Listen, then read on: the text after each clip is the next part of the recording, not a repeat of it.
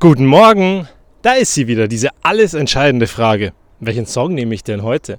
Heute war es irgendwie deutlich leichter als die letzten Tage. Weil die letzten Tage war es so ein bisschen planlos. Und ich habe mir gedacht, hey, hm, was könnte ich denn machen?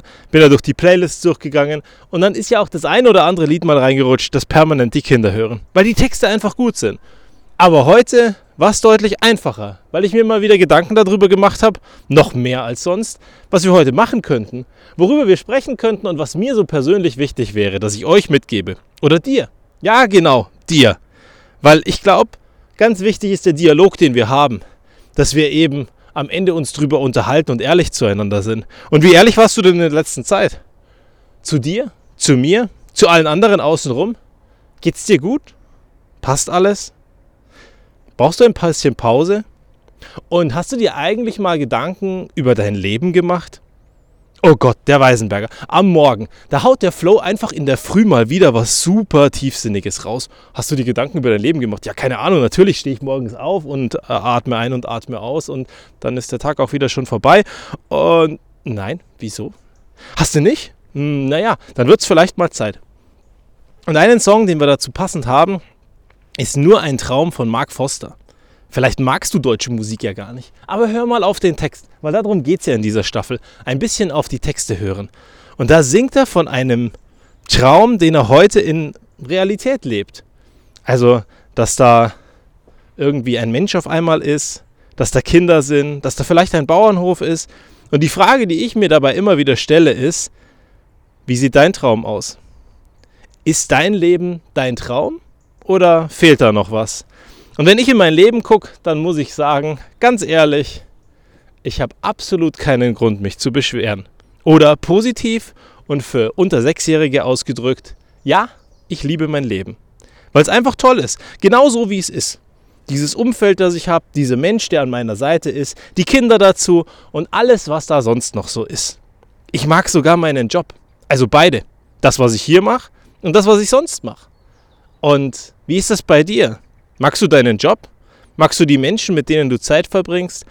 Hast du ein Umfeld und eine Wohnung, wo es dir gut geht? Einen Ort, an dem du gerne bist? Freizeitgestaltung mit den richtigen Leuten? Vielleicht Termine sogar mit den richtigen Leuten. Leute, die eigentlich deine Freunde sind und du freust dich jeden Tag auf die Termine. Ich habe meine heile Insel. Ich habe den Luxus, dass ich an ganz vielen Stellen mit Menschen zusammenarbeiten darf, über die ich mich jeden Tag freue. Wo ich sage, ich finde es cool, dass ich den Luxus und das Privileg habe, mit diesen Menschen zusammenzuarbeiten und die Welt zu bewegen. Auf der anderen Seite habe ich ein Umfeld, wo ich mich jedes Mal freue, wenn ich nicht arbeiten muss, dass ich dieses Umfeld habe. Dass da die Kinder da sind, dass meine Frau da ist, dass wir einen Ort haben, an dem wir uns wahnsinnig wohlfühlen. Und realistisch gesehen könnten wir reingucken und sagen, hey, wenn wir uns heute von unseren Besitztümern trennen würden und uns was Kleines besorgen würden, dann hätten wir wahrscheinlich keine Schulden mehr. Nur manchmal ist man eben aus Überzeugung an dem Ort, an dem man ist. Und dann ist es so viel schöner und so viel ehrlicher und so viel herzlicher, weil du weißt jeden Tag, für was du aufstehst. Und daran appelliere ich heute an dich. Wenn du nicht weißt, wie dein Leben aussehen soll, wie dein Traum aussehen soll und wie du das Ganze irgendwie auch mal erleben möchtest, dann müssen wir uns einfach mal Gedanken drüber machen, warum du dir da bisher keine Gedanken drüber gemacht hast. Weil wenn wir gar nicht wissen, wo wir hingehen wollen, wie groß ist die Wahrscheinlichkeit, dass wir gut ankommen? Ich meine, das wirst du in jedem Lebensratgeber lesen. Auf der anderen Seite, ehrlich, naja, wenn du nicht weißt, dass da ein Partner kommen soll, warum solltest du aus dem Haus gehen? Warum solltest du dich irgendwo zeigen? Warum solltest du beim Einkaufen anders aktiv sein? Naja, wird halt schwer. Aber wenn du weißt, dass da ein Partner sein soll, dann sieht das schon wieder anders aus.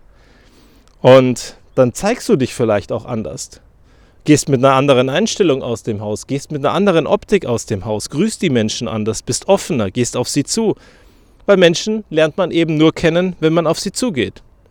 Und genauso ist es mit allem anderen. Glaubst du, dass du dein bestes Haus, deine beste Wohnung, deinen besten Ort zum Verweilen finden wirst, wenn du nie danach suchst? Wenn du dir keine Gedanken darüber machst und wenn du gar nicht weißt, was du haben möchtest? Einfach durch den Zufall dein Leben bestimmt haben und immer wieder in Glück reintreiben oder, naja, in Pech? Meins ist es nicht. Ich hab's lieber gerne selber in der Hand. Gut, jetzt können wir darüber diskutieren, ob es Schicksal gibt und ob am Ende alles vorbestimmt ist. Ehrlich, ich habe keine Ahnung. Aber auch ehrlich, es ist mir total egal.